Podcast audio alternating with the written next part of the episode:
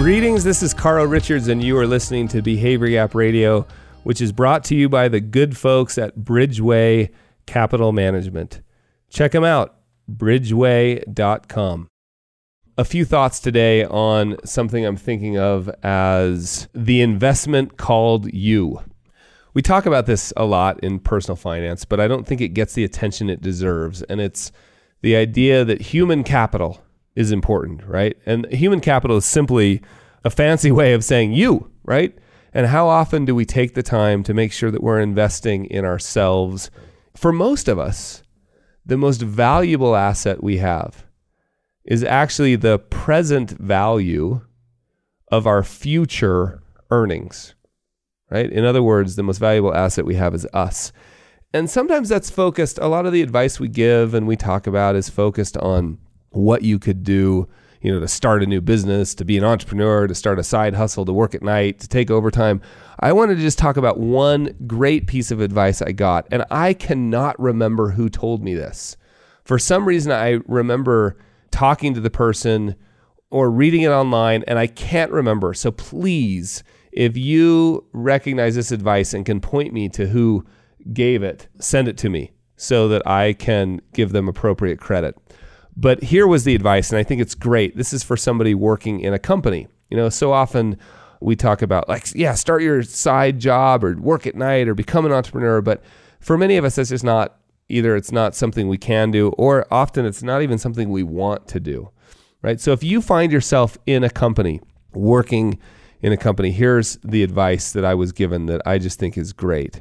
And it may have even been in a book I read. So please, again, I feel bad that I couldn't find it and attribute it, but I'm going to share it anyway. And hopefully, one of you listening will let me know and we'll make sure that the person gets proper attribution. But here was the advice. So, number one, in any situation you find yourself in at work, volunteer willingly and happily and enthusiastically for any job that other people don't want to do. Right? So, if some opportunity comes up and other people don't want to do it, you say, I'd love to do that. Can I, how can I help? Right. And don't do it like, this is really important. This wasn't mentioned by whoever gave me this advice, but it's really important. Don't volunteer in this way. Like, oh, if you can't find anybody else, I'm happy to do it.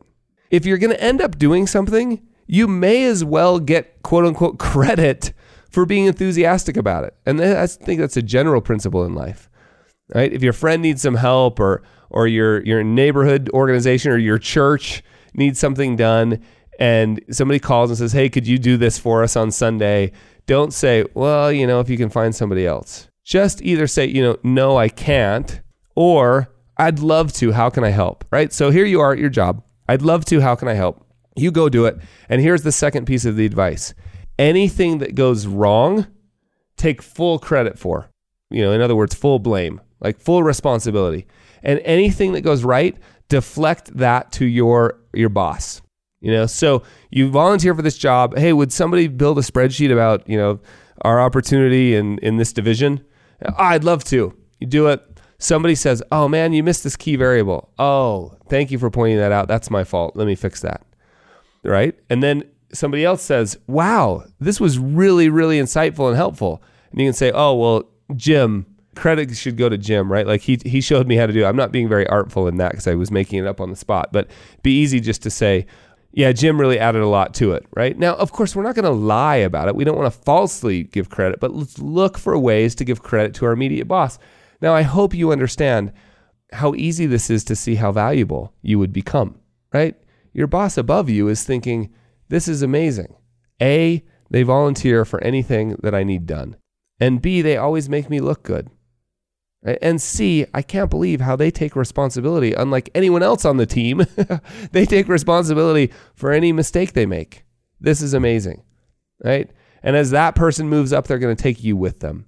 So that's, I think, the single best piece of career advice I've ever received is continually volunteer enthusiastically for any job that nobody else wants to do.